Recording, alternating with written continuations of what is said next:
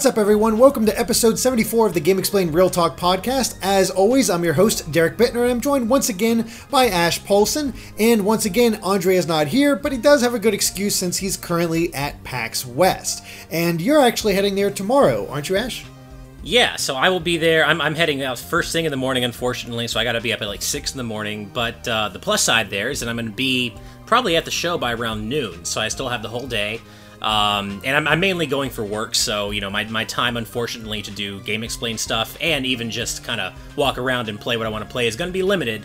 But I am definitely going to set aside some time to help out Andre and Tom with whatever appointments I can and play the stuff I want to play because there's so much.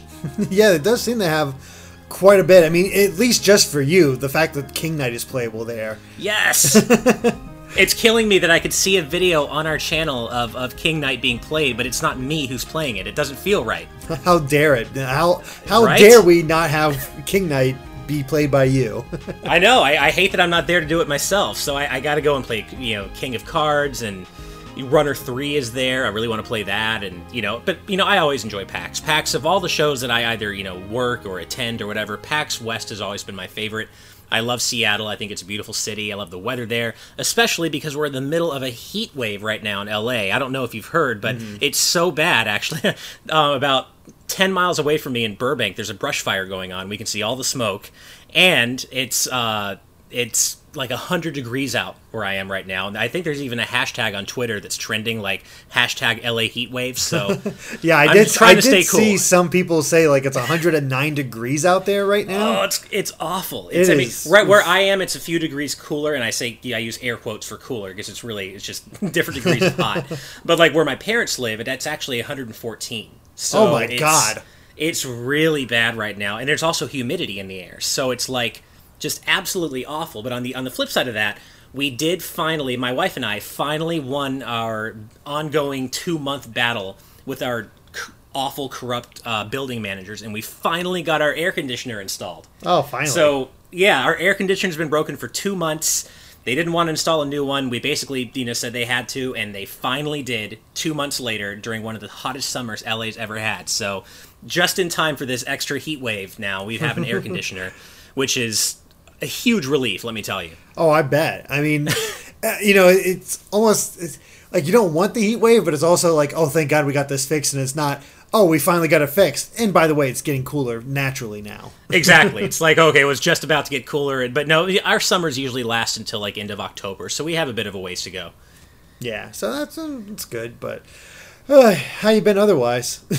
um, honestly, it's just been absolutely crazy work wise. Like I, I am so embarrassed to admit this, but I actually have not even been able to watch the Nindies Summer Showcase yet. I'm going to watch it tonight over dinner, but I have been so crazy busy with work. Um, we actually just, and I can talk about it now, we just announced our uh, launch date for the game I've been producing at my new job, uh, Hiveswap Act 1. It's the Homestuck adventure game that's coming out September 14th. And so I've been kind of, you know, me and our whole team, we've just been going nonstop and preparing that for launch and so that's happening, and i am working on the uh, you know that Klonoa movie as well. Kind of you know that's in the very very early stages, and just everything kind of you know how it's like you have all these things waiting in the in the wings, and then suddenly they all the dam bursts and everything happens at once and now suddenly you have five different things to do. It never it's never one after another. It's always everything at the same time. Yeah. Oh it, it always is and i'm actually experiencing the same thing right now.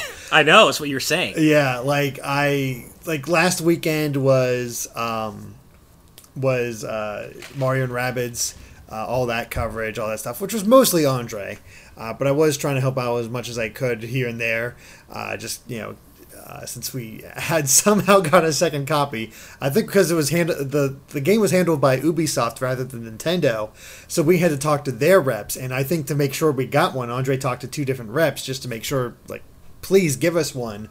And uh, both of them actually ended up giving us an, a, a, a uh, copy. So I got the extra one to try to help out with some of the videos, and that's why I was able to do the streams and whatnot.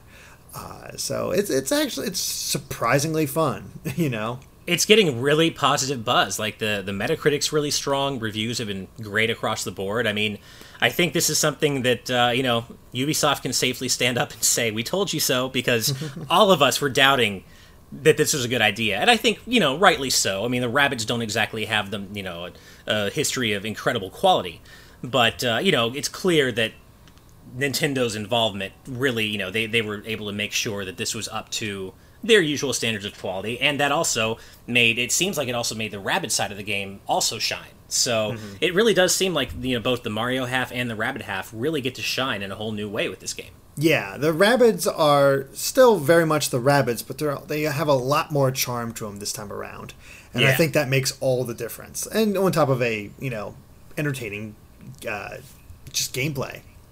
Yeah, well, and I also like. I mean, I haven't played too much of uh, you know Kingdom Battle myself, other than the E3 demo I played, of course. But I do like that they haven't. At least it doesn't seem like they've shied away from the more bizarre elements of the Rabbid's behavior. Like I was watching one of our videos, I, I believe. I think it was World Three, and uh, like you come up, or Andre, you or Andre come up across two Rabbids who are like making out, but they're just like slobbering all over each other's faces, and it's so weird and disturbing to look at but that's Rabbids too. So mm. I'm glad that that hasn't been neutered at all. Oh no, I'm sure. I'm assuming you've seen our uh, poop joke video. I have not yet. No, I've got to go like tonight again with work. I'm going to go through our whole video list and just watch everything I haven't watched. Oh, jeez. Well, I'll, yeah. I'll, spoil for you now. okay, nice. Because basically, you come across a statue of a rabbit on a toilet, and and uh, Beep-0, the little Roomba like guy, reads it, and he says says here uh, it's uh, rabbit building a log cabin. Huh. Wonder what that means. oh, so good. it's just like, that's absolutely ridiculous, uh, but oh, great. Like you never see, you never think you'd see a poop joke in a Mario game, but there it is. There, there it is. so you know that that's that was been entertaining, and I'm on the fourth world myself. I have not had a chance to actually beat the game yet, uh, just because something else came in, which is keeping me a bit busy uh, on top of you know the indie stuff, the Nindy stuff, and all that stuff. And we'll get into that when we get to the news section.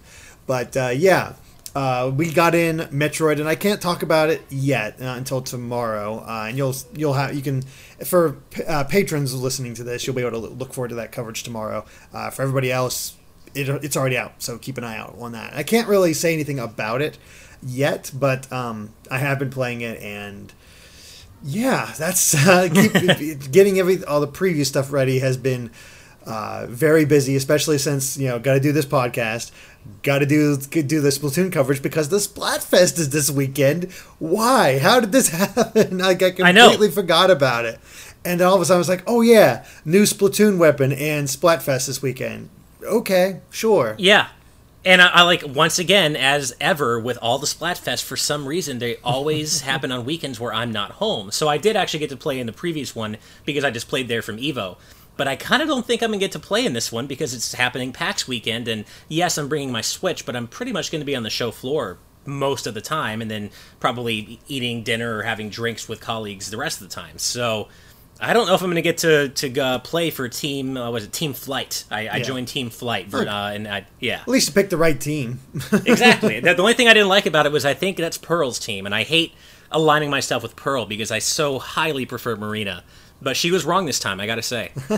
I've actually, for both of the official ones and the preview one, I teamed up with Marina, but in the uh, the, the the actual ones for the game, I've teamed up with Pearl both times. Wow, so you were on Team Mayo. Yep, I was Team Mayo, but I won as well. All right. I basically cho- chose Team Mayo because I knew everybody was going to be choosing ketchup. So I yeah. so I wanted to actually fight against people that were going to do that. And I think this it's a little hard to say whether uh, flight or invisibility is going to be the major one this time around. So I just went with the one I actually would choose. I have a feeling it's going to be flight. I just think there's that just that is that kind of that base instinct that oh man, I'd love to fly. Like you know, everyone's like, oh, what what superpower you want to have? Oh, I'd love to be able to fly. Invisibility's cool, but I feel like flight is just cooler and on a more base level. But hey, I could be wrong, and we could be seeing most people pick uh, invisibility. Yeah, it's hard to say. Uh, but yeah, otherwise, yeah, just uh, keeping up with everything, and it's uh, it's left me exhausted. I am like it's it's weird to say with these like with this job, but it is a like is because you know you're just playing games, but no, it, it really does feel like it's a job at, at points, and this is definitely one of those weeks. So I apologize if I come across as a little. um, tired, I guess. How dare you be tired? A Low Derek? energy. That is absolutely unacceptable. I know. No. I know. I should be fired on the spot. No, I totally hear you, man. It's it's. I mean, you say it's. I mean, it's playing games, but it's really so much more than that. I mean, yes, it's playing games, but it's also editing together countless videos about those games and writing the scripts, and you know, it's it's a lot of hard work. It's not just playing games, even though it could possibly see like seem like that to the outside observer. Um, But yeah, no, I, I know what you mean, and I remember. Um, I mean, I've been playing the Azure Striker Gunvolt Striker Pack for Switch to do a game and watch of it uh, for the embargo, which dropped on Thursday. And with everything else going on, I basically messaged you Wednesday night and like, Derek, I don't come hell or high water, I'm gonna have a game and watch on my drive for you by the time you wake up. and somehow it happened, but I was up almost all night because I was working on other stuff. And then I'm like, okay, I got to do this game and watch. And I think it was probably 4:30 or so a.m. Oh before I actually went to bed that night. And I, you know, of course, I woke up next morning to, for work and everything. But yeah, I mean, but I'm glad I was able to get that Striker Pack game and watch out because, uh, I mean, I've already reviewed Gunvolt 1 and Gunvolt 2, but these are games that continue to be great. And this Switch Striker Pack is absolutely the, the definitive version of both games. So if you're on the fence, you don't know if you like, you know, want to try Gunvolt or you don't know where to jump in, I'm telling you, this is where to jump in. You've got both games in one package, and it is the best version of those games. So I've been having a great time with the Striker Pack, I have to say. It's one of those things I think I, I, I'd want to eventually pick it up, pick it up, but I just no time. Oh, no time. I hear you, man. No. It's, it's it's it's crazy. No, the the worst thing for me is uh, as far as just you know it you know I'm playing a 3DS game, but the problem with 3 3DS games is that you have to be you're tethered to the computer all the time, and it's not in the same way as recording a console game where you just set up Yeah. the computer and you don't have to really think about it. I'm tethered to the lap my uh, laptop in this case, so I'm at my desk chair for hours at a time, hunched over playing this 3DS, and it's just it oh it, it kills me. you know, it just sitting in that position. It just take it takes it takes it out of me. I love 3DS games. There are so many good 3DS games out there, but actually playing them for recording purposes. Oh my god! Yeah. Shoot me! And I have more of it coming up, especially with Pokemon. So one of the things I need to do is um, I have this old crap. It's not even old. It's a just a crappy chair I got, uh, desk chair I got from, I think, Radio Shack or something like that. Just not not didn't spend much money at all uh, because I thought it would just do the job. But then the the months ago, I think now the one handle snapped. So it's actually quite broken at, this Oh, point no. and I just not ha- have not taken the time to get myself a new chair. So I I'm gonna be talking. I've talked to a few friends, uh, trying to figure out like which chair I want. So I'm gonna I'm gonna I do want to start narrowing that down because I need a new chair by the time Pokemon comes out. I want That's something. sure. I'm gonna spend some money on that thing because I want to be comfortable.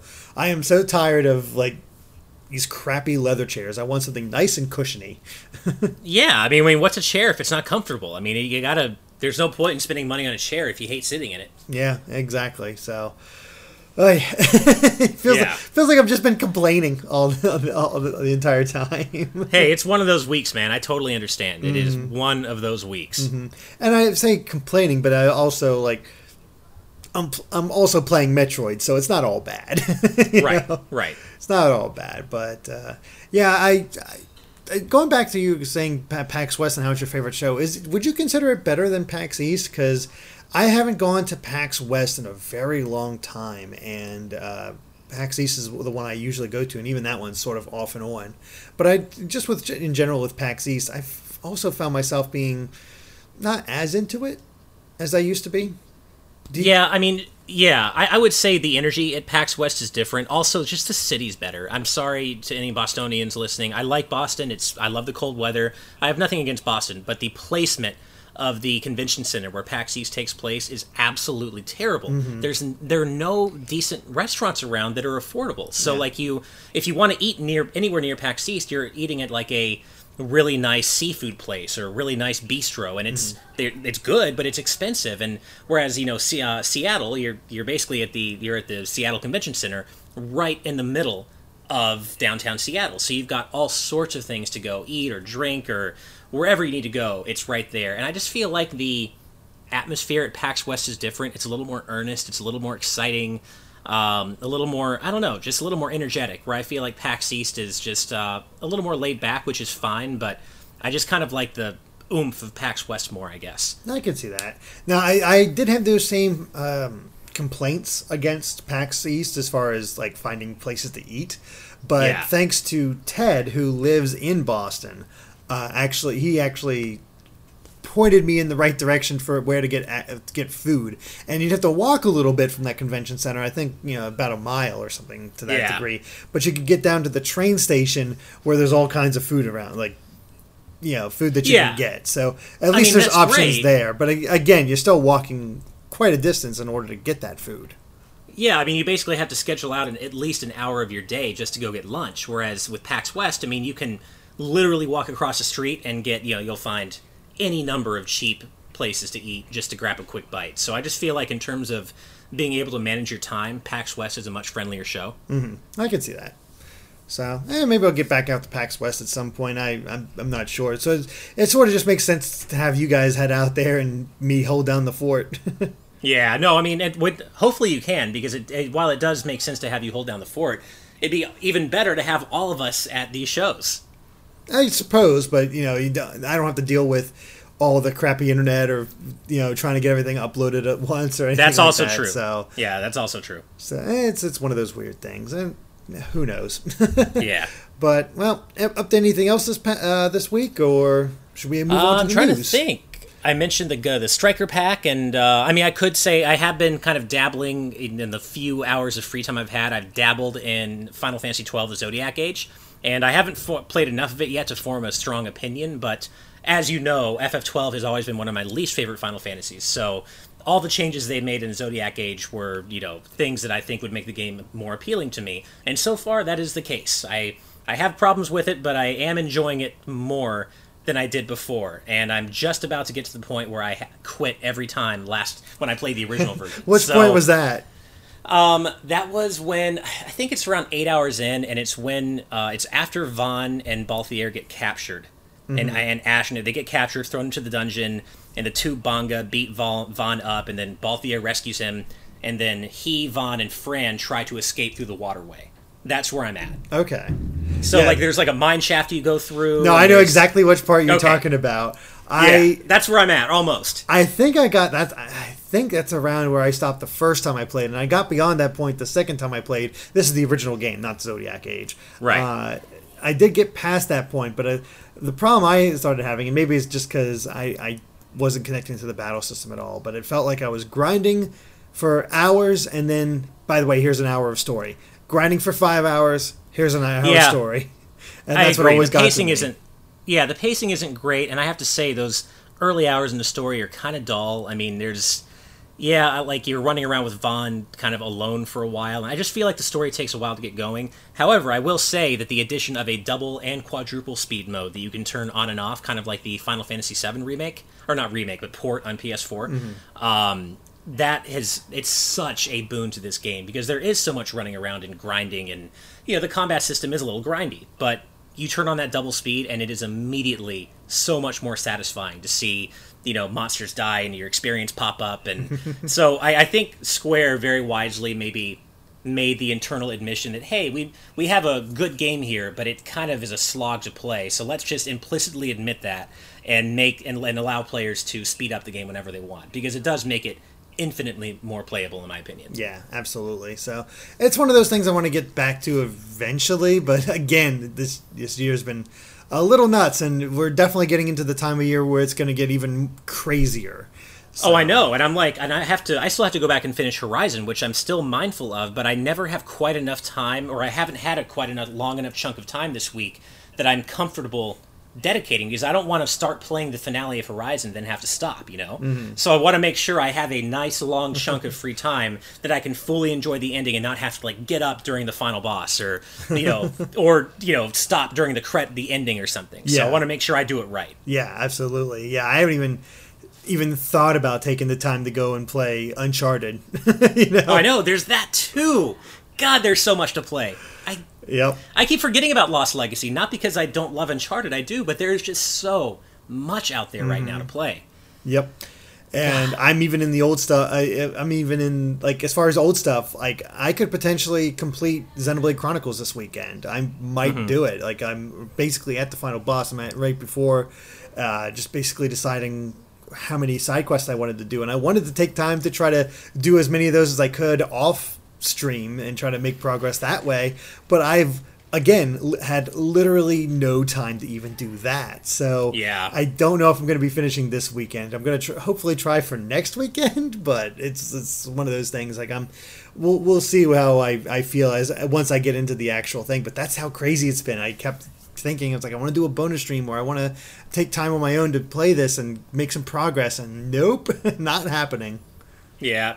No, I hear you. I, I need a good solid like week of free gaming time. It, it maybe even more, but where I no sleep, no errands, no life. Just I need a I need a week just to I wake up, play video games all day, and then go to sleep. Wake up, maybe eat, eat a little something, but play video games all day again. I just I need free time. Yep, I it's not happening. Yeah, it's definitely Sure not isn't. happening. yeah, So yeah, because let's get into the news because there's even more stuff coming. yeah. Let's do it. All right. So first up, and the one that's near and dear to your heart, uh, this Yacht Club revealed three new Shovel Knight amiibo that are coming. That they're going to be releasing. Uh, it seems like this year. Uh, it's hard to say so far. It's like not entirely clear. But yeah, we're getting a Spectre Knight amiibo, a Plague Knight amiibo, and the King Knight amiibo. And yeah, I'm totally down. Oh my god! I mean, I'm, I'll say the same thing here that I did on Twitter, which was just when I thought I was done buying Amiibo, because I was. I mean, after Cloud, I I was done, and I have been done, and nothing was going to change my mind. But then they had to go and announce Plague Knight, Spectre Knight, and King Knight Amiibo, and they they got me by the balls here. I can't. what what am I going to do? Am I going to not get more Shovel Knight Amiibo? Of course not. So I'm gonna I'm gonna li- like lift the temper the lift the ban on my uh, amiibo purchasing temporarily just to buy these and then i'm done again. And then something else will come along.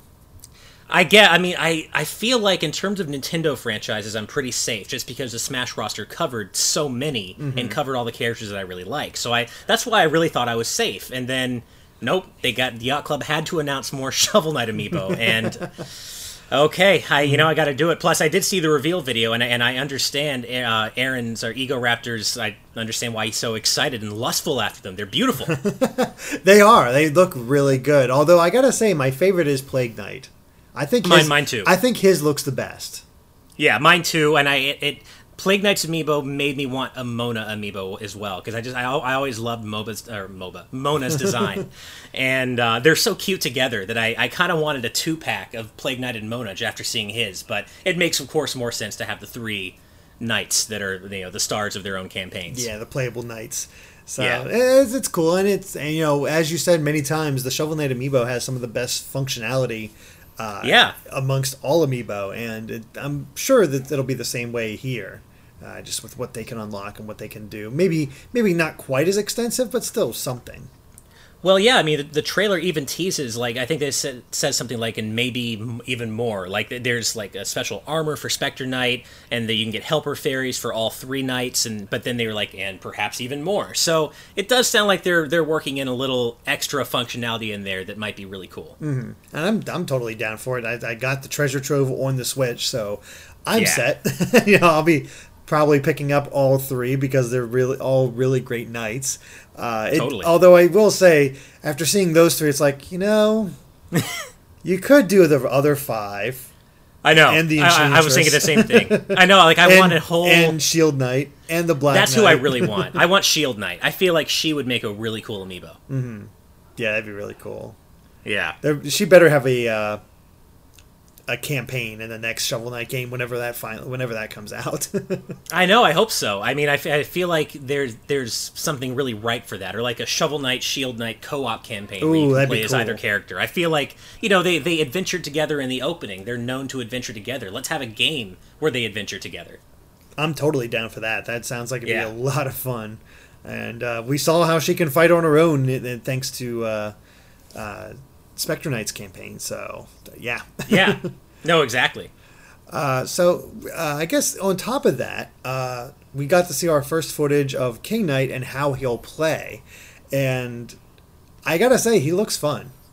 He does. Um, from from what little I've seen, I haven't seen as much as I would like yet, but I'd love how fancy his movements are. You know, King Knight is so he's so fancy and into himself and so gaudy, and it was he was always going to have to move like that, and and his animations totally bear that out. Oh, totally! I love how he bounces on the enemies. He has this.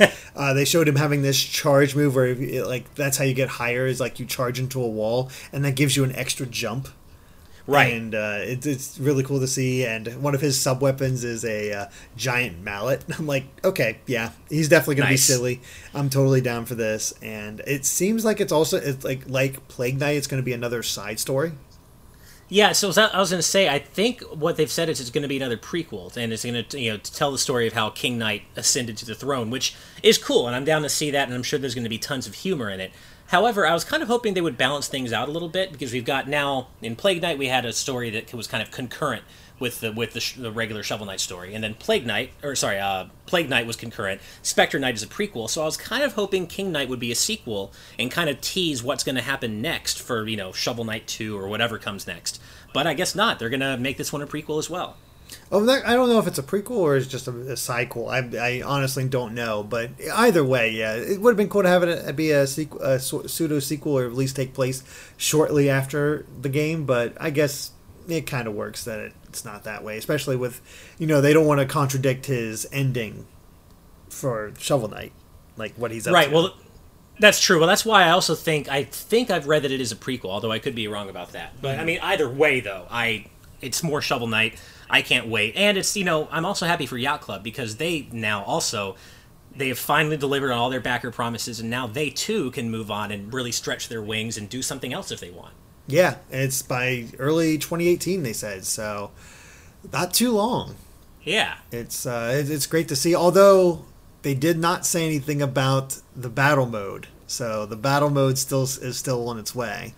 So- Well, last I heard, I, I think what they were doing it is, um, you know, like with the gender swap mode or the body swap mode, they bundled that with the Spectre Knight release. So what what I've been told when I went like went to go, uh, you know, record stuff for all the Switch release stuff and Spectre of Torment, what I understand is they're going to be bundling the battle mode with the King Knight campaign. So that's going to be coming with that. okay, and that's what Yeah. that would make sense, but they didn't really mention it. So Right. Yeah, they haven't really sure. specifically said. Yeah. Yeah, uh, and I, I gotta say, when I was like wondering what the title might be, since we had Plague of Shadows and Spectre of Torment, what King Knights might be, and I did not expect King of Cards.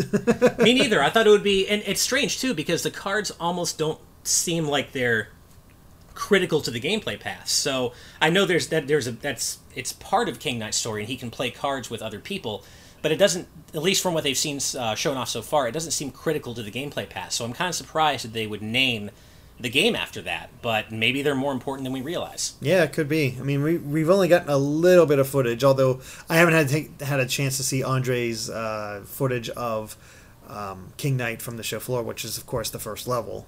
Uh, Right. See how he does there. Uh, hopefully, he's able to pass it, actually beat it. I know.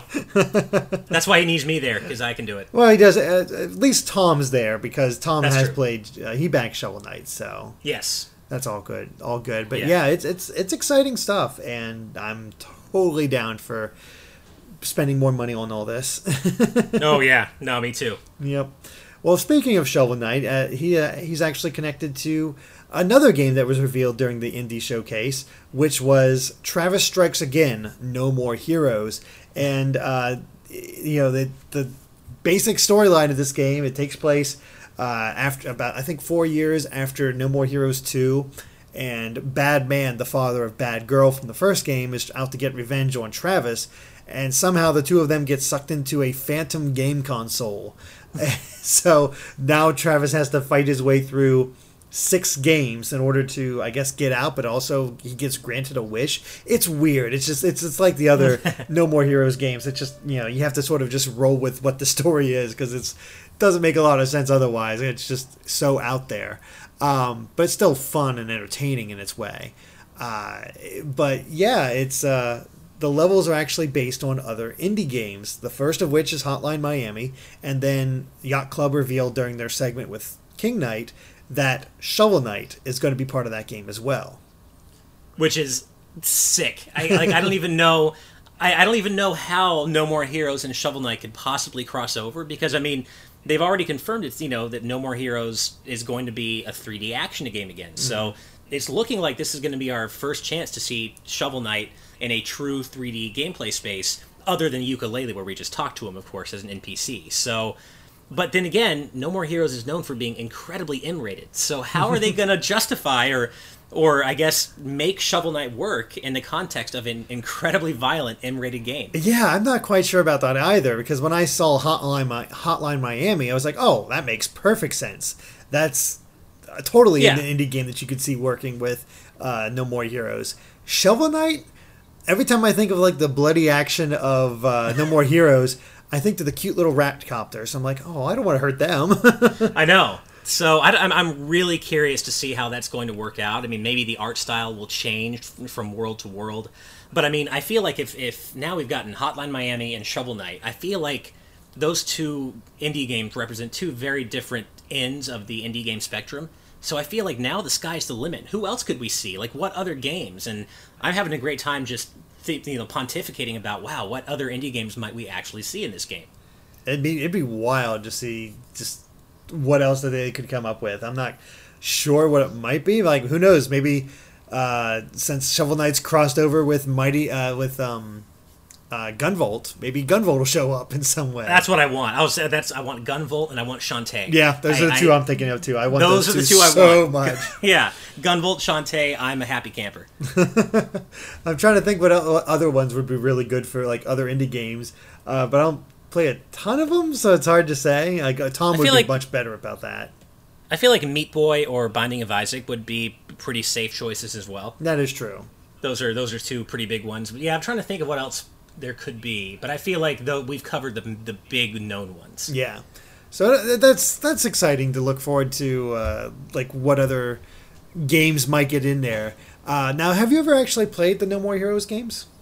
I played the first one. I, I, never got around to playing the second one, but I, I enjoyed the first one quite a bit from what I remember, and I just like the you know kind of the off the wall irreverent humor and just Travis himself is just so bizarre and goofy and and yeah, I enjoy it.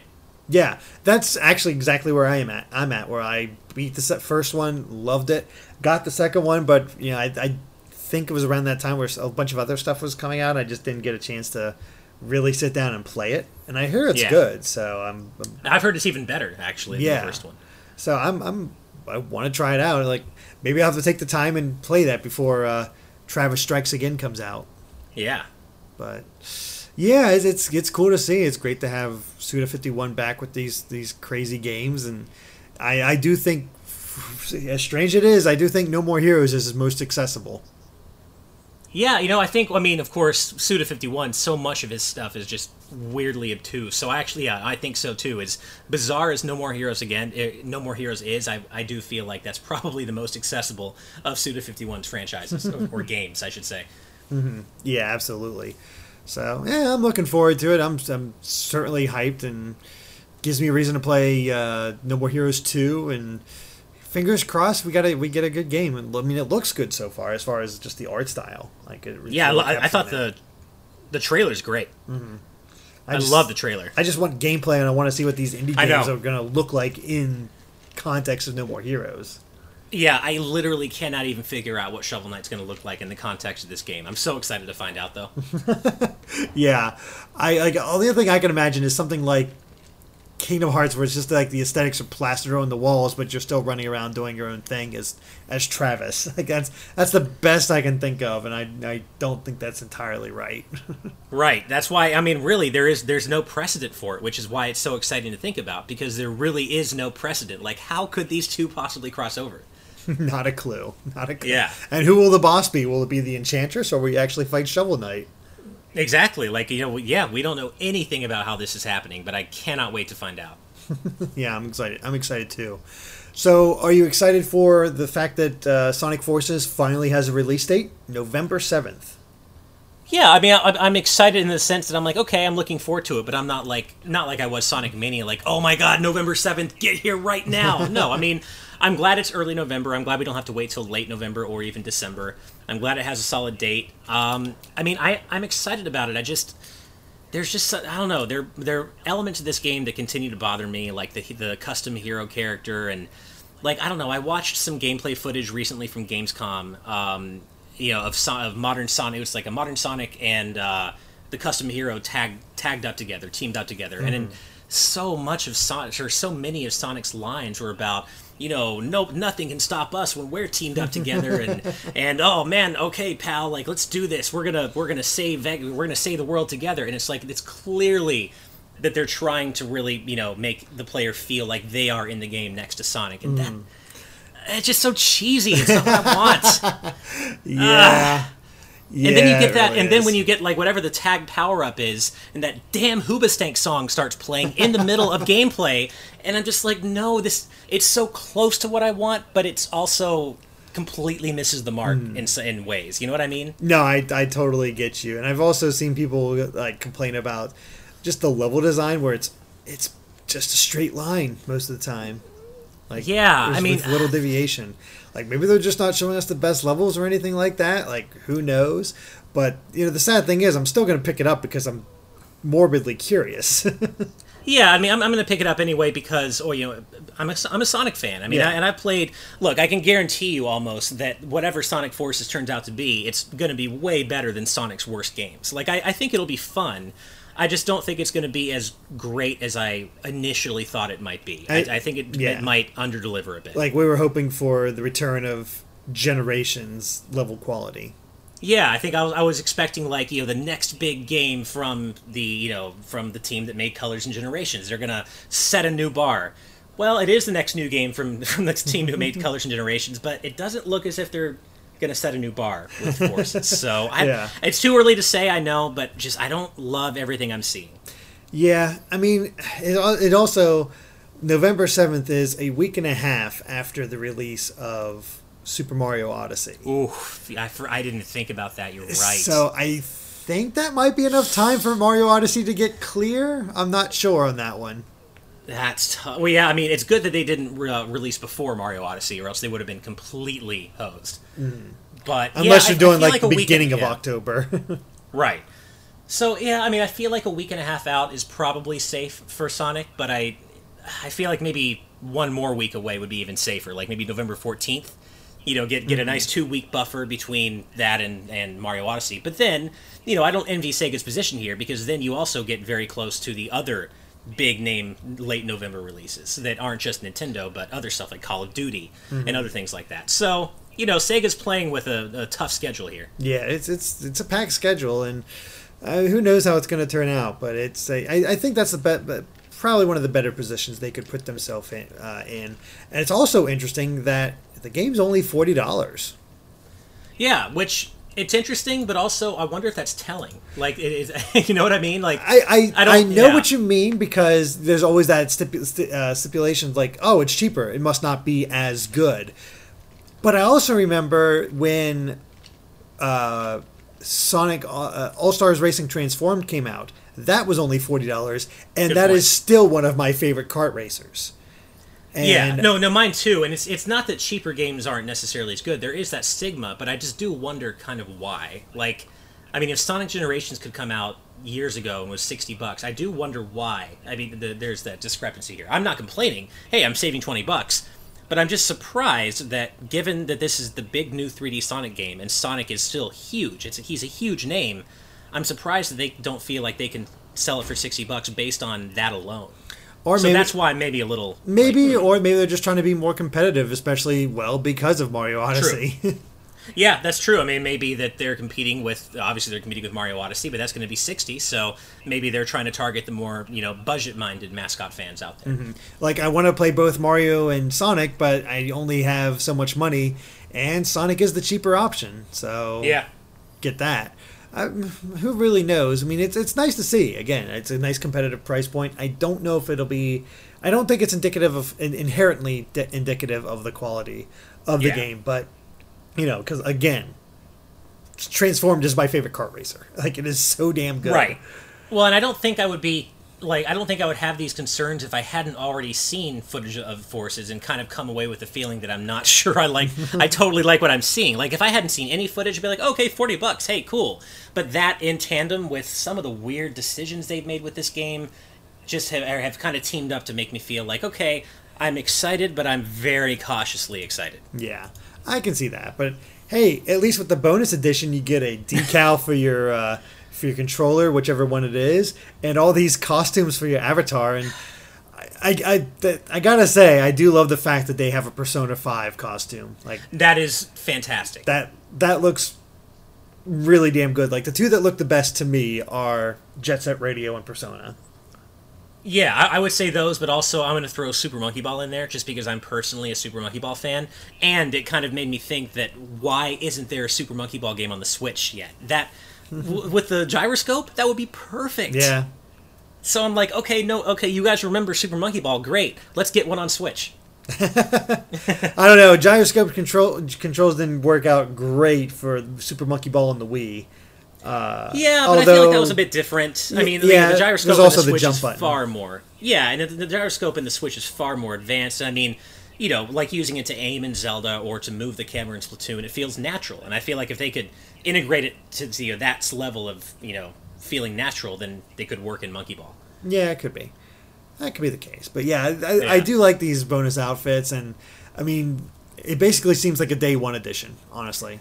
Yeah, I mean it's kind of like that. Uh, what was it? The Sonic Colors Deadly Six edition, which was the only edition, even though they made it sound like it was like the first. yeah, one. exactly.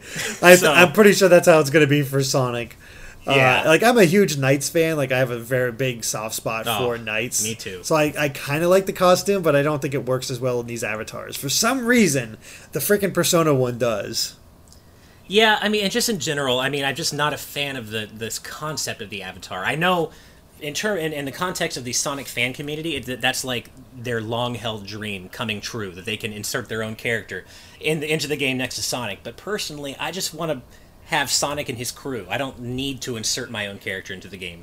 You know, it, it just feels weird to have this custom character saying, you know, we're going to save the world together when he's already got people who he's saved the world with before many times, like Tails and Knuckles. Like, who's this? Nah, get this guy out of here. But you know, I'm, I'm, having I'm having my old man yelling at the clouds moment. So don't mind me. uh, he has already has so many friends. He doesn't need more. This new friend. He doesn't need me. Yeah, yeah. I, I don't. I don't want to be Sonic's friend. He has his own friends. No, no. I'm sure it'll be great. It'll it'll be fine. It's just I think that when I saw that footage and so much of Sonic, like literally, I would say all of Sonic's dialogue in that clip I saw was geared toward the custom character and like we're gonna team up together and, and it's like ugh. I heard somebody. I, I did see somebody mention on Twitter. I, I I'm sorry, I can't remember who it was, but somebody's like, uh, at the end of the game, secret special ending of the game, Sonic proposes to your character. yeah, and it's just like I want to see, I want to hear that banter with him and his friends. Like I love the banter between Sonic and Knuckles and Shadow and Amy, Tails. I love that stuff. That's what I, I was coming to Forces for alongside you know the modern Sonic style of gameplay. So that's what I'm hoping we'll still get a lot of, and, and not have as much of the dialogue geared toward this custom character, who, for all intents and purposes, does seem to be a silent avatar. Yeah, does seem that way. It don't doesn't seem like you get a voice or anything like that. So yeah, no no real surprise there. Right. Yep. Well, we also got another release date this uh, this week, which is for Fire Emblem Warriors, and it's coming out October twentieth seven days before Super Mario Odyssey. Jeez. And you were just talking about like, yeah, at least it's not before Mario Odyssey. No, no, no. Nintendo did that themselves. Yeah, yeah. Oh, well, you know what?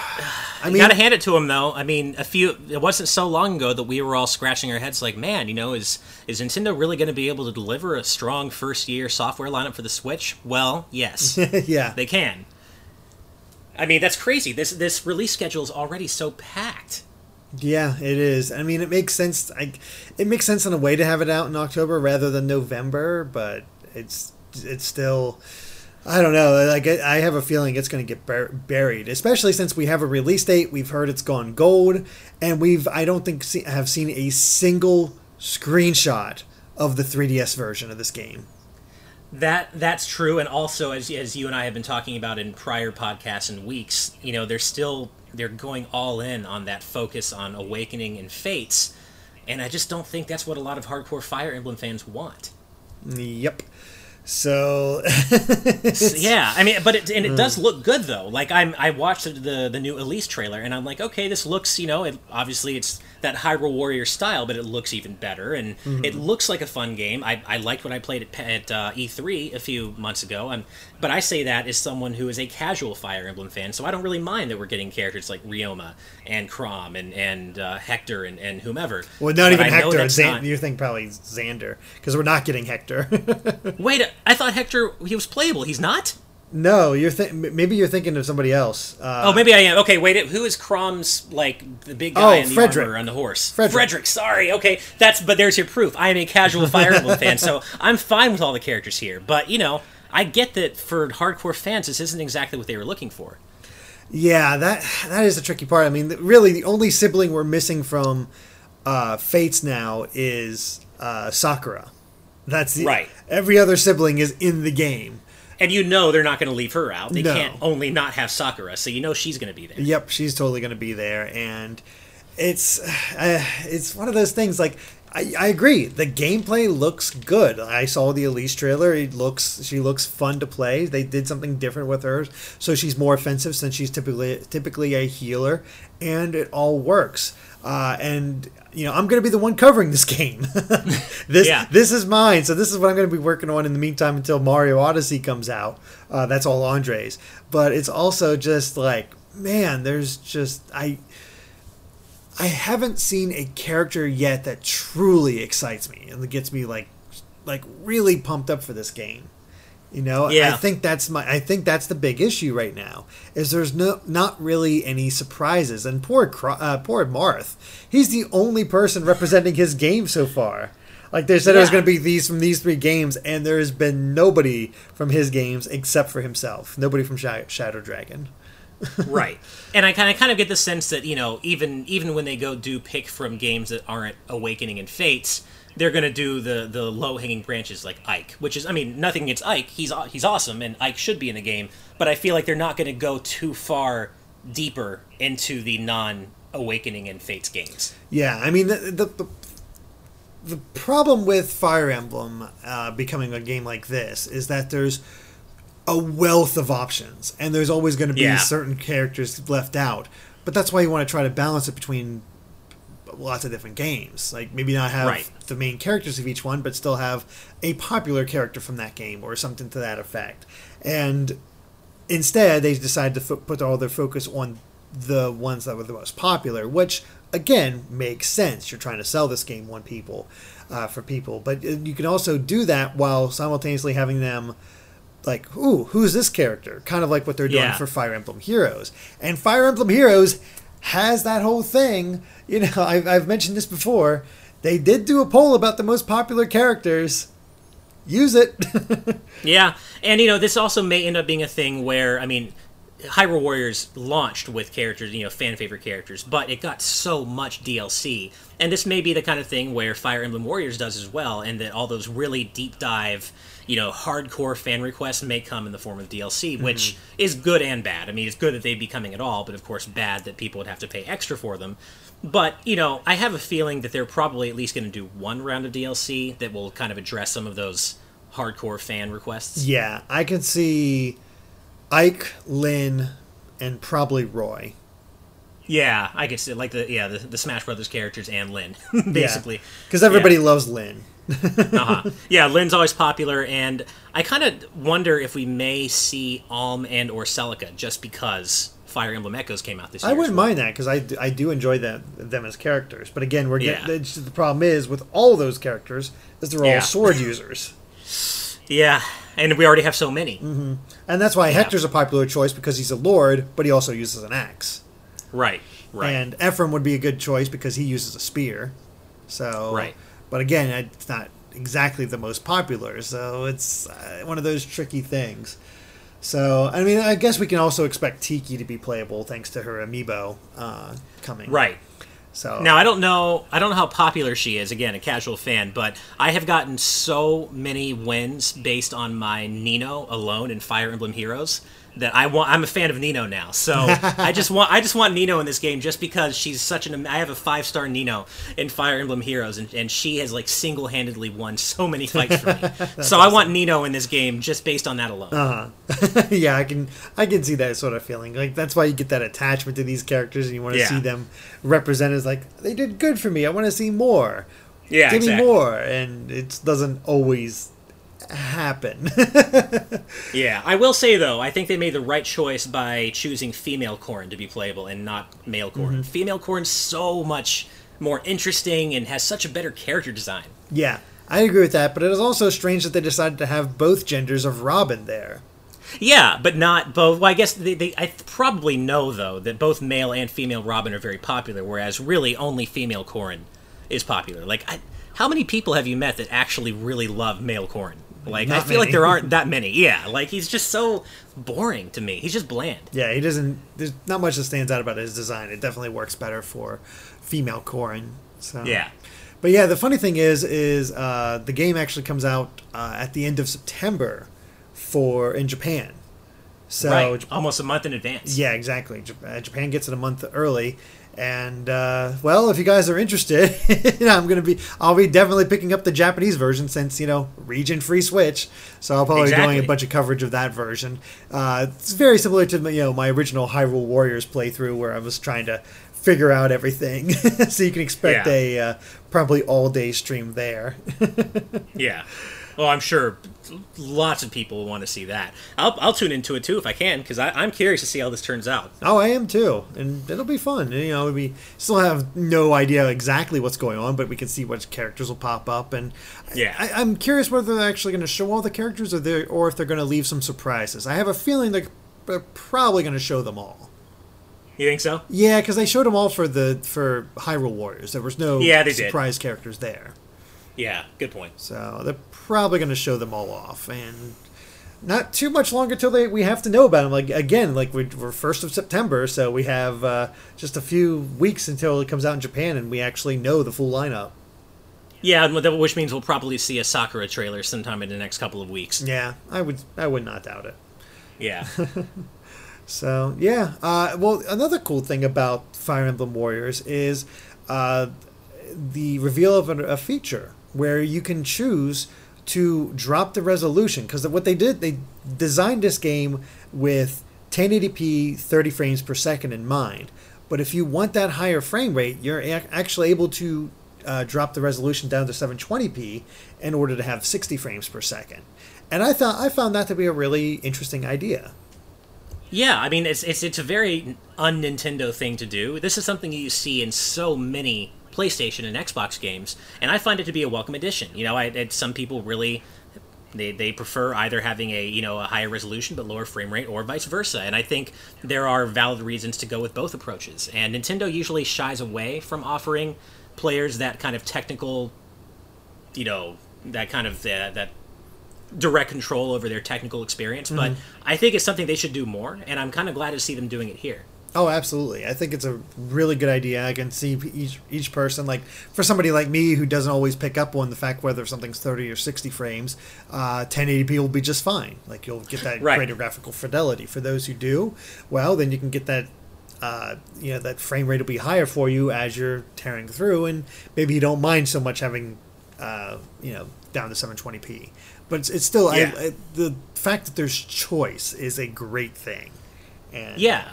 And well, and it also really it helps it take advantage of the fact that it's on Switch because then you know once you're playing it on the go, there's no reason not to have the the bumped up frame rate because you're playing on the Switch's 720p screen. So it's actually pretty cool that you have the choice when you're playing on the TV, but then you know they've optimized it so that whenever you're playing on the go, you can have that full 60 frames per second. Yeah. So I got to say, like across the board, I think this is a really cool thing they did. Yeah, exactly. That's that's that's the crazy thing to me about Fire Emblem Warriors. Everything about this game is so solid on paper, except for Yeah. the lineup, Yeah.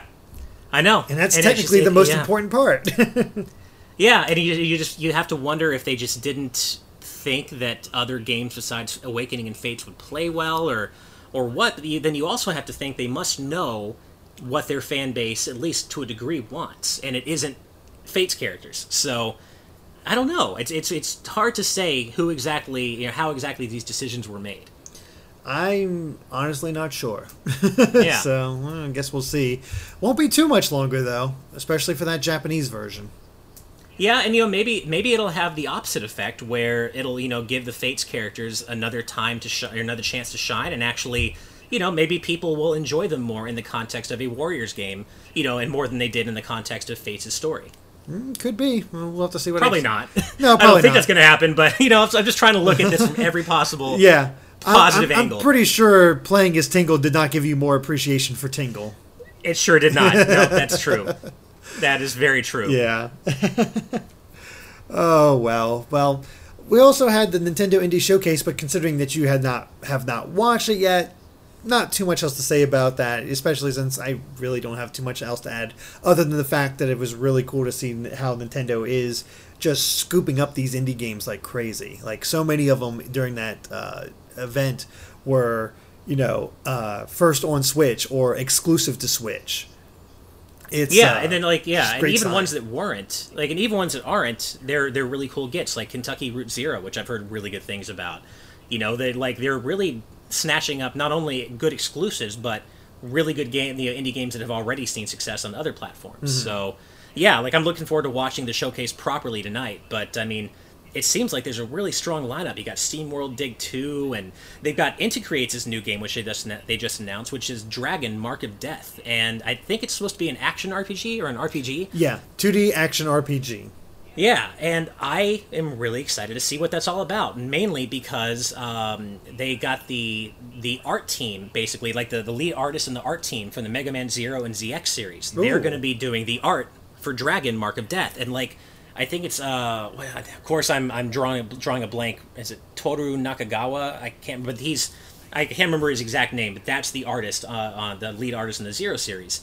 And I love that art style. That may actually be my favorite art style in any game ever. Oh, I- like period. I can I kind of agree. I love all that artwork that they put out for the Zero series. It always looks Oh, just so- uh, just beautiful and badass.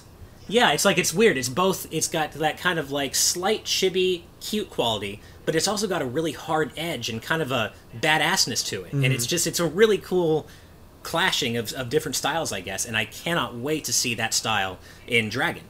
Yeah, I did not know that. and I'm I'm totally totally psyched for that one. I uh, I uh, yeah, it's it, Inti Creates does good work, and it's great to see them have another original and something a little out of their wheelhouse as far as uh, genre.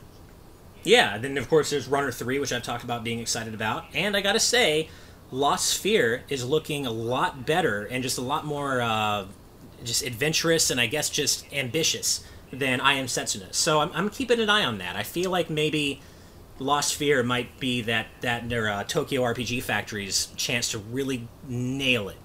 With uh, you know, with that kind of old school RPG gameplay, and I Am Setsuna was good, but it didn't really go beyond being good. And it looks like Lost Sphear is a little more ambitious, so I'm pretty excited. I have not had a chance to look at the trailer yet, but that's great to hear. Yeah, I'm, I'm definitely keeping an eye on it, and uh, and yeah, there's just it was a good indie lineup so far. I can't wait to watch the actual presentation. Yeah, it's, it's good stuff. Uh, again, I, I said it before, but it's great to see how the indies have sort of taken on the job of filling in the empty portions of the Switch, and so you're constantly having new stuff to play thanks to them. And Yeah. the Switch is just a really good console for indies. Yeah, no, it really is. It's like be, becoming like the indie dream system. Yeah, kind of is. So, yep. But that's all the news for this week, at least that we're discussing here. And uh, so let's go ahead and jump over to our uh, topics from our patrons. And as always, if for just $1 a month, you guys can support us on Patreon and uh, offer up topics like the ones we have coming up here, as well as get the podcast every Friday, uh, three days early. So, yeah. So, Ash, do you want to go first or should I? Uh, I can go first this week. Okay. So, my topic this week comes from Soon Lee Lore, who says, Hey GX, with the year anniversary of the PlayStation VR coming up in a bit over a month, uh, what are your thoughts of VR as a platform becoming mainstream? What do you think would be needed to get VR to that point, even with Sony already pushing for the platform? So, thank you for the question, Soon Lee. We appreciate it. And, um, you know, I don't think. I think Sony has done more for VR than any other company in terms of getting it into the mainstream. They've certainly done more than Oculus and uh, HTC. I mean, the, the PlayStation VR is the closest VR has ever come to being mainstream. But it's still not quite there. And I think that has to do with two things A, the cost, and B, just the overall unwieldy aspect of it. Like I was I wanted to get a PlayStation VR almost just for Rez by itself. And then I, you know, then as we got closer to launch, Sony started releasing, okay, here's how you set it up and here are all the details. And then when I saw that it added like 12 wires to your setup, I'm like, you know, I'm good. I, I'm, I already have enough wires in my setup and I don't really want to clutter my space up with more wires. And I'm like, you know, I don't need to add that much clutter to my space for what is ultimately kind of a novelty. I mean, VR is very cool, and I did I've, I've gotten to play all of Rez Infinite in VR mode, and it really is amazing. But I don't know if it's 500 $400 plus 12 more wires to your setup amazing. And I think that's those are the two main barriers. I think if they can get to the point where they can lower the cost and, and make it a an attractive entry cost like 200 250 maybe um, maybe 300 uh, and but they can make it wireless or something. And of course, I know those those two things clash because making it wireless is going to make it more expensive. But I just don't think the average consumer is ready to go all in on VR like that with everything that entails the the the money aspect of it. You know, it's such a huge investment, and just all the clutter. Mm. Yeah, I mostly agree with you because I, I don't think about VR too often. I mean, I see on occasion like, hey, this VR this game is coming to VR. Hey, this game this is a VR game. That sort of thing. Like like you have that uh, sort of that VR game that has to deal with um, oh, I was that one PlayStation 4 game uh, that was all of real time. It was like like a serial killer movie uh, where anybody could actually die. But anyway, uh, you got more of that. Uh, another VR game based on that coming out, which could be spooky. It could be fun. I've heard you know heard great things about Resident Evil uh, Seven in VR, and of yeah, course Rez. and Thumper. Yeah, and Thumper. Thumper is supposed to be great in VR. Yeah, there's there's some really great examples out there. But not enough for me to want to invest how much money into it, add the wire, uh, add all the wires and everything else. It really is, as you said, just still a novelty to me. And I don't see that changing anytime soon. Like, I think it really does. You're basically going to have to really take a risk and pull a Wii, where you just, that's the focus of your system. And they kind of did that with the Vive and the, um, you know, the other the options. The Oculus. Oculus, thank yeah. you. But it's, you still need like a PC and all that stuff. You right. still need to set it up with your PC and have all these other options. And I have a friend who apparently got a cheap, uh, found a found a decent deal in VR. Uh, he's a huge Star Trek fan, so he got it because he wanted to, he really wanted to try out Star Trek Bridge Crew, and mm-hmm. he's really been enjoying that. I haven't checked it out myself, but um, yeah, he's he's really enjoying it. But again, he was he's also like, yeah, this is kind of a waste of money, but I want to play. yeah, and I mean, and it's like I don't, you know, I'm I'm not against VR. Every time I, I try it, or or especially on PlayStation VR, or even recently at a friend's house where he had a, a Vive as well, and I played that, and I every time I think it's really cool. I'm I'm not anti VR. But I don't think it's um, um, I don't think it's mainstream. I don't think it's going to be. Well, it's definitely not mainstream now, and I don't think it's going to be still until they can get the price and the convenience where it needs to be for the general consumer to buy in because you know enthusiasts they're already going to. Mm. enthusiasts already have. The trick is to make it attractive to non-enthusiasts who are like oh this looks pretty cool. Okay i'll try it. Yeah. That's the, that's the difficult part. And the again that's why i said you almost have to go for the Wii solution where if you want to try and have want people to do your gimmicky new idea you need to have it bundled in. Yeah no, and, and, and I will say though, you know, props to Sony for not doing what they usually do and introducing new tech and then just completely abandoning it one year later. they are still, you know, putting noticeable effort into pushing PlayStation VR, and you know, I think that the sales have been modest, not bad. I don't think it's been a, a failure, but I don't think it's you know lit anything on fire either. But you know, Sony's really trying it, and they they're really trying to st- to put their support behind it, and they keep supporting it. So good on them for doing that, and I hope it works out because I would like to see another iteration of PlayStation VR down the road that is a little cheaper and maybe is a little more convenient to set up. Here's hoping. Uh, yeah, you know, because I tried it that one time and I did enjoy it, but again, it just sort of that I don't know novelty experience more than anything else right now. Yeah, especially and, and you know 400 500 bucks for a lot of people isn't a novelty. It's like, you know, okay, I could afford this, but do I really want to spend this much money on something I'm likely to, to do once in a while? Yeah, exactly. Like show it off to friends when they come over and that's about it. Exactly. Exactly. yeah. So, yep. We'll see what happens with VR in the future, but for now it's it's definitely not big on my list. yeah. So, yep. Well, next up uh, for my topic, we have Peter who says, Greetings. After watching the Game & Watch of, Mo- of Monster Hunter Stories, and Derek commenting on the lack of emotional invest- investment when Cheval's mom dies within the first 20 minutes of the game, I feel like the game made a weird choice for an RPG.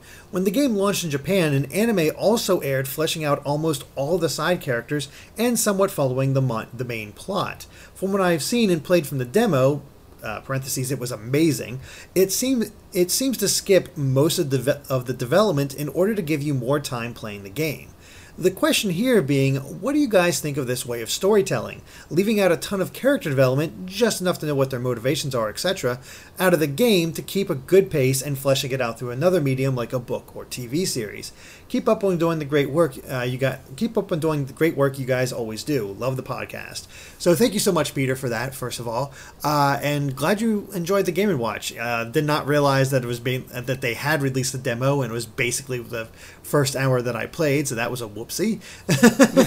but yeah, I, I for I don't know if you you probably did not take the time to watch it, Ash, but yeah, so you have a friend character, and you you kind of get to know this friend, and you get a sense of his personality, and then you get back to town, and you're like, hey, there's my mom.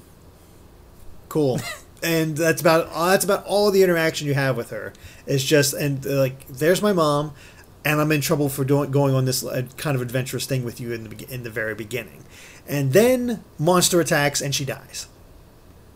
And all of a sudden right and all of a sudden right there is your character motivation why about why this character is now uh, all uh, angsty and upset and just you know has a chip on his shoulder and what whatnot which mm-hmm. makes sense. Death of a parent will do that.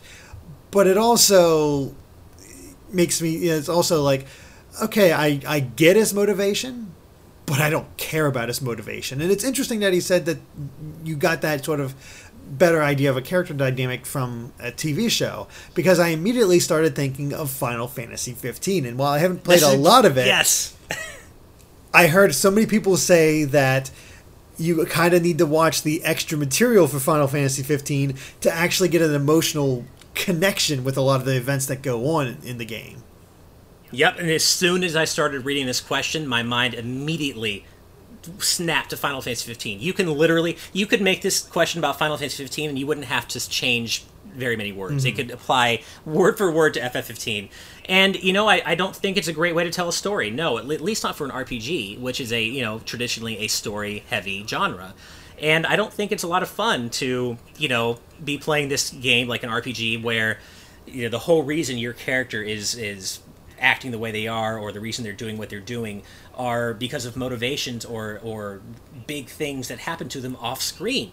In another either off screen and you don't see them at all or off screen in another medium like an anime or a movie. And that is pretty much all of FF15 like there are key like big big big deal character deaths that happen halfway through the game. And I won't go too too much into spoilers but like you know important characters die and it falls flat emotionally because you barely got to see these characters prior to their deaths. So it's like you you want to feel bad for the characters left behind who cared about them, and it's like you know you're going to get revenge, but when you didn't put in the time to show the player that character development and, and show that bond that you know that formed before the character in question died, it's very hard to care as much. You know, it's like you know in FF7 when Aerith dies, it hurts, it stings because she was a she was a friend to everybody. She was you know she was a really important part of that team. But when certain characters die in FF15, it falls flat because you don't have that development prior to that, and most of their time is spent off screen. Mm-hmm. And it, it sounds like that's kind of the same problem here with Monster Hunter Stories, where it kind of falls flat because you never got a chance to see Cheval and his mom kind of, you know, live their day to day lives, or at least have any sort of development at all. And frankly, I don't think it's a great way to tell a story. Now, to be fair, I did watch the FF15 movie and I watched the 15 anime. The anime was great, the movie sucked, but you know, like I had no problem watching those things, but I do have a problem when those things exist on top of the main game using those things as an excuse to kind of go light on the story. No, it should have been in the game as well, on top of other things. You know what I mean? Yeah. No, I I completely agree. I think you you know, you can't expect everybody to watch all of this stuff. And yeah, they can get a basic sense of what's going on and still enjoy it as far as it being a game, which I guess is fine. But I feel like this, the experience should be complete. You should not have to expect somebody to go here just to experience all of your story or all of your character development or what have you. Like the best example that comes to my mind is The Witcher. Now, I've never played any of the Witcher games, but I do know it's based on a book a book series. And you don't need to read that book series in order to understand what's going on in The Witcher. It's just the characters in these situations, and you got you got all the information you need just from that, and that's all. And that's that's perfect. That's how you do it. You take this established product and make it something you know eh, on its own. Uh, I guess to a degree, Parasite Eve. That was originally a book in Japan that was Right. a, somehow adapted into a video game, which is the weirdest arc that you can possibly imagine. But yeah, they they you know it's, it's more of an adaptation than anything else. But you didn't know need to read the book in order to understand what's going on in Parasite Eve. Like Right. having it self-contained within the the uh, story is the way to go. Now, where it gets tricky is supplemental material. So, like the Halo books, like they came out Right. with a bunch of Halo books that fleshed out the world. I think they did the same thing for Gears of War, and a lot of them are highly regarded.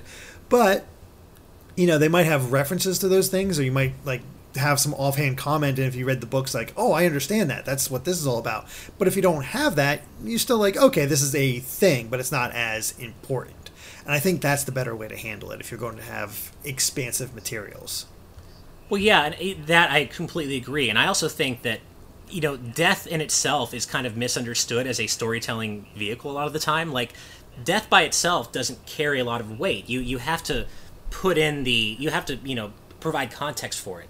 So get that character development in there, or provide a reason that you're supposed to care about the characters who are dying. If a character dies but you don't care about them, you don't even know who they are, that itself doesn't carry weight. And I think that's something a lot of writers, whether it be in video games or movies or whatever, sometimes misunderstand is that oh, we have you know this main this character died.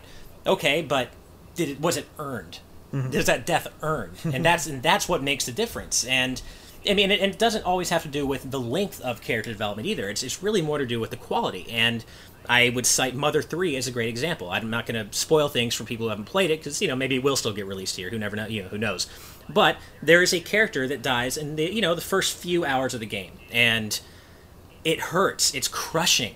But you've only been playing the game for like what three or four hours at that point, so you wouldn't think so. But no, it's the way it's it's the screen time, the way the game used the screen time to develop these characters, and even just after those three four hours, you've been given sufficient context for it to stab you like a knife when this when you find out this character died and it, that is quality storytelling so it's not about spending 50 hours showing us how these characters got to this point it's using the time you have effectively Yeah, exactly. And there's there's good ways to do that. As you cited with my mother, I have no idea what you're talking about as far as who dies, but uh, yeah. Uh, I wouldn't dream of spoiling that for you yeah. because it's so good. Thank you. um, but yeah, for like Cheval, it is literally like, oh hi mom, bye mom. Yeah. it is it is pretty much to that effect, and yeah, it's it's it's crazy in that way how you have that development. So you can make it work, but you have to really put in that extra effort in order to make it all cohesive and actually feel complete as far as the game. And that's why I think the books make sense as supplemental more than anything else. Like make make the books make the uh, all other media supplemental, not the game itself. Get Right. all the bit important bits of information, all the important character development in that story, or Yeah. in the in that RPG in that, this case. So I thought that was an interesting question because we Yeah. we do see that from time to time where they have these multimedia empires where you gotta do this or watch this and marvel even kind of plays at that but usually marvel in itself is a complete story i mean sometimes not some movies are don't really match that, but other ones, you know, you can just watch them on their own and not need to know the rest of the Marvel universe. Yeah, no, right, and, and no, and, and I agree. It's, it was a good question. Thank you, Peter. And I would just say, if this uh, example bothered you, don't play Final Fantasy 15 because you'll be tearing your hair out for like 60 hours or something, 50 50 hours because it's just it really is what you just described, but for the whole game. As good as the rest of the game is, that story does fall apart in completely the same way. Yeah, exactly. Yeah. So, yep. Uh, well, moving on to our final topic. It's actually done by uh, actually the same question asked by three different people, which I which I so I put them all in here. So let me just go ahead and run through them all here real quick. So first up is Els Pensinko, who says, "Hey, GameXplain. Since Mario plus Rabbids Kingdom Battle is out, it's kind of an unlikely combo, don't you think? On on that topic, I was wondering what weird game world mashups you think would be funny, stupid, or awesome." Uh, then we also have Elliot Skelly, who says, We've seen a few crossover games on Nintendo consoles in semi recent years, like Tokyo Mirage Sessions and Pokemon Conquest, Conquest, which I think is a great way to device, diversify a series while avoiding the they made this instead of a mainline st- entry difficulties. So, what series would you like to see combined for a game? Maybe some kind of Pikmin Advance Wars? Just food for thought. I have no idea if it could work. And also, I thought teaming up with the patron above, which was El, El Pacinco, might get this topic explained. So, yeah, that did kind of work. And of course, we had Brandon Chong at the very end who says, What's going on, guys? With Mario Plus Rabbids establishing itself as a crossover game no one knew what they wanted, I'm curious, are there any strange or unexpected crossovers you'd like to see in the future? Thanks, guys. So, yeah, take care of those three, and uh, everybody has it on the mind since, my God, this worked. right. So, yeah, topic of what strange crossovers would we want to see? God, I'm so bad at like creative questions like this because I'm not really a creative guy. Mm-hmm. So, man, um, this is tough. Mega Man and Sonic. I mean, I would love that, did, but I've technically we did see that thanks to the comics. well, and I feel like that would be badass, but not altogether crazy or weird. I feel like those two actually go together pretty well. Mm-hmm. So I'm trying to like think of things that you otherwise, you know, Mario and Rabbids. Like, really, there's no way. Mm-hmm. Sonic and Mega Man. I feel like you know, it's they're both platforming mascots. They're both plat. You know, they're both icons. They're both blue. you know, you know, yeah. you, you you got a lot of stuff in common there. But I'm trying to think of two completely. Oh man, like like maybe so, like. so it's not completely different, but I would kind of love to see either Castlevania and uh, Bayonetta or Castlevania and uh, Devil May Cry. Okay, I can see, see that. I mean, it's it's it's kind of works in that way that like like these things are established. But the thing is, you can also kind of see how Fire Emblem and Shin Megami Tensei were supposed to combine rather than go the crazy direction they did, did end up going with. But I could see, I don't know, I think it'd be kind of fun to have a Belmont team up with one of those two and have the crazy action going on and fighting Dracula and have this like up these uptight characters all of a sudden facing off against um, sarcastic ones like either Bayonetta or, De- or Dante. yeah, no, that would be that would be really good. I think I've got one. Okay. This is kind of inspired by Tokyo Mirage Sessions, but I want to see a Shin Megami Tensei cross Hatsune Miku turn-based RPG that is literally about these, you know, digital divas going and saving their digital world from I don't know what.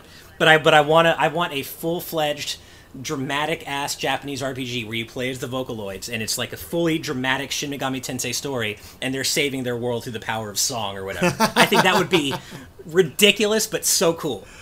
I could see that. I could actually, I could totally see that. I totally want to see that. Would be such a, an off the wall, oddball collaboration, mm. but I really want to see it. There was a collaboration between Shin Megami Tensei and uh, Devil May Cry. They had, you know, they had that. There, you've yeah. seen that meme like featuring Dante from Devil May Cry. That's where that comes right. from. Yeah, no, I remember because that was in Persona Q, was it? No, it wasn't Persona Q. No, it was, was it? Uh, I want to say Digital Devils. No, I don't know if it was Digital Devil Saga. It was one of the. It was one of the Shin Megami Tensei games on the PS2. I forget exactly which one.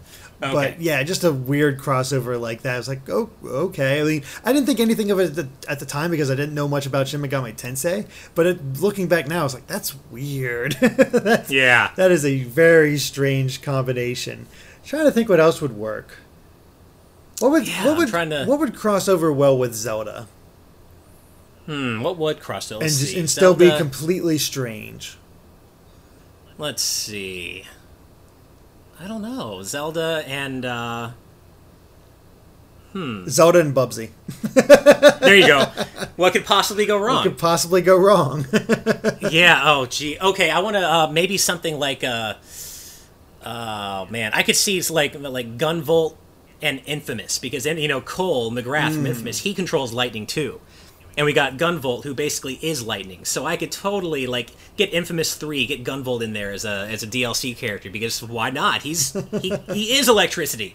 So I feel, but he's also very anime and very you know he's obviously Gunvolt is one of the animeest games you will ever play, whereas Infamous is not. So I feel like those two styles would really clash in a bizarre way. Mm-hmm. But there is, you know, there is some sort of commonality there. oh, that's pretty great. I, I've also seen a lot of people say Mario and Dynasty Warriors, That could work. which honestly, I could see that being really badass. Yeah, I could I could see that being fun. this kind of makes this kind of reminds me of that uh, rumor that was going around for a while. There is a uh, Star Fox Metroid crossover in the works. Ah, yeah. and I would I really wanted it to be real. I knew that it wasn't at the time, but I was like, man, I wish it was. And I still think, I mean, obviously that's not really odd, that oddball because they're both they both take place in space and they're all bounty hunters. But I still think that would be a really cool crossover to see. yeah, I can see that. Metroid and uh, F Zero have Samus's gunship as one of the racing cars, race cars. You know, actually, we could you could get away with Star Fox and F Zero Oh, because yeah. one of the endings in Star Fox Command literally is about Fox and Falco becoming G Zero pilots. so you you could actually there is there is uh you know precedent there for a Star Fox F Zero crossover, Mm-hmm. and I would completely be down for that. By the way, Oh yeah, absolutely. completely get F, get uh, Captain Falcon in an Arwing next to Fox and Falco, and then get Fox down in you know in the F Zero races. Oh, it'd be so cool. oh, see, I still, I still want my uh, Captain Falcon beat, uh, beat him up. I think that'd be awesome. Yeah. Oh yeah, we got we got to get like a. I could totally see Captain Falcon working as the star of like a third person action game like God Hand or something, some Yes. over the top action game made by Platinum or something. Oh God, Platinum could kill a Captain Falcon action Captain game. Falcon in this in a, a refined style of God Hand. That would be F Zero, amazing. F Zero Revengeance. there we go. That see Oh. now that there it is. That's our answer officially. F Zero Revengeance. That crossover like yeah, uh, uh, racing and this crazy over the top violent action. And there you go. now I'm just imagining Captain Falcon doing Falcon Punch and then ripping out spines. Exactly. No, I want. We're, we've we've hit it. We've hit upon it. This is it. There we go. Yeah. I love it. Hey, Captain Falcon and Snake has cro- have crossed over before.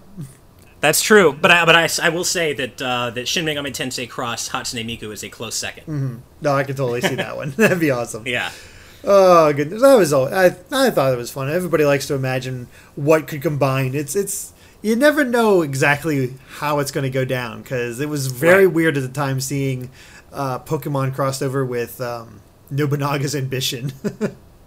right. I forgot Pokemon Conquest. Yeah. I completely forgot about yeah, that. Yeah, that's the one Elliot mentioned, and you, like you don't Yeah. think about that because you just think typical uh, strategy RPG, but no, it actually was a crossover with Nobunaga's ambition. That's true. I mean, it's also it, uh, who was it? But you know, there are, there have already been so many truly off the wall crossovers, like uh, Final Fantasy Brave Exvius. So they, uh, who was Ariana Grande? Yeah, Ariana Grande. They got Ariana Grande as a party member in, in a Final Fantasy game. To be fair, a mobile Final Fantasy game, but still, like what? like where? Why? I don't know. Although, Yeah. So Final Fantasy Tactics uh, cross Fire Emblem. Hmm. That'd be awesome. I mean, I, I I think that would be awesome. I think they're you know, again those two are very. Oh, you know, yeah. There are lots of points of commonality, but I think that would be really cool. oh, it totally would. God, there's so many. I mean, the sky's the limit there, and we are seeing more crossovers these days. It does seem like more and more companies are willing to play well with each other. Mm-hmm. So, hopefully, that means we'll see more and more of this stuff. I, think they see it as the cross promotion that a lot of indie games uh, have seen success with. Like, hey, put my character in. the- Like, let's put my character in here, and that gets my fans interested, while also making your fans interested in my game. Yeah. So it all works. Okay. I figured out the answer to your question. What would cross over well with Zelda? I got it for you, Derek. You'll love it. Okay. Mighty Number Nine. Yeah, no. I Getting unle- Mighty Number Nine Zelda crossover. unless that is Link putting his sword into uh, Beck's head like Ganon at the end of Wind Waker. Uh-huh. Yeah, no. Right. Man, that's that's pretty dark. But what did Beck do to you? It's not his fault his game sucked. Yeah, He's representative of it. That's true. to be fair, though, he has appeared in a much better game since, so I, I give him a pass. Nah, I guess that's true. But yeah, again, I'm still not sure what I'd cross Legend of Zelda with. Yeah, Huh. I don't know. I don't know. Like there was always that thing I kind of got with Bowser as well, but like a um, uh, real time strategy where you're commanding highly highly forces. Again, I mean, I could. Yeah, that's true. I could see that, or I, I could see a Zelda game crossed over with like again like a third person action game, like a you know Zelda crossed over with God of War, but obviously not necessarily as violent Mm-hmm. as God of War, but having those big crazy set pieces and the dramatic moves and all the cool things you can do, like Mm-hmm. you know swinging around the environments. I could see that maybe being really cool. here we go. Zelda cross Pikmin. Put on the Minish cap. He's as small as a Pikmin. Oh, that works. yeah, that almost sells itself. Yeah, that's all you need to do. Yeah, there you go. You you answered your own question. Perfect. Yeah. All right. Well, I think that takes care of episode 74 of the GameXplain Real Talk podcast. Hopefully, you guys enjoyed that sort of what if scenarios. We just sort of brainstormed what could cross over. Don't know if they'd be any good as as good as Mario plus Rabbids, but eh, who knows? uh, but if you guys enjoyed this podcast, of course, uh, be sure to uh, well, if you're interested, just uh, support us on Patreon. Patreon uh, for just one dollar a month, you can get it, these podcasts three days early every Friday, as well as offer up topics like the ones we have here. So always appreciated that you guys listen, and uh, hope you guys have a great weekend. And uh, for those of you on the Patreon, happy splat- splatting, and for those listening later, go hopefully Team Flight won. Yep. Well, we'll find out soon. Yep, exactly. So, again, thank you guys for listening, and we'll catch you next time. Bye.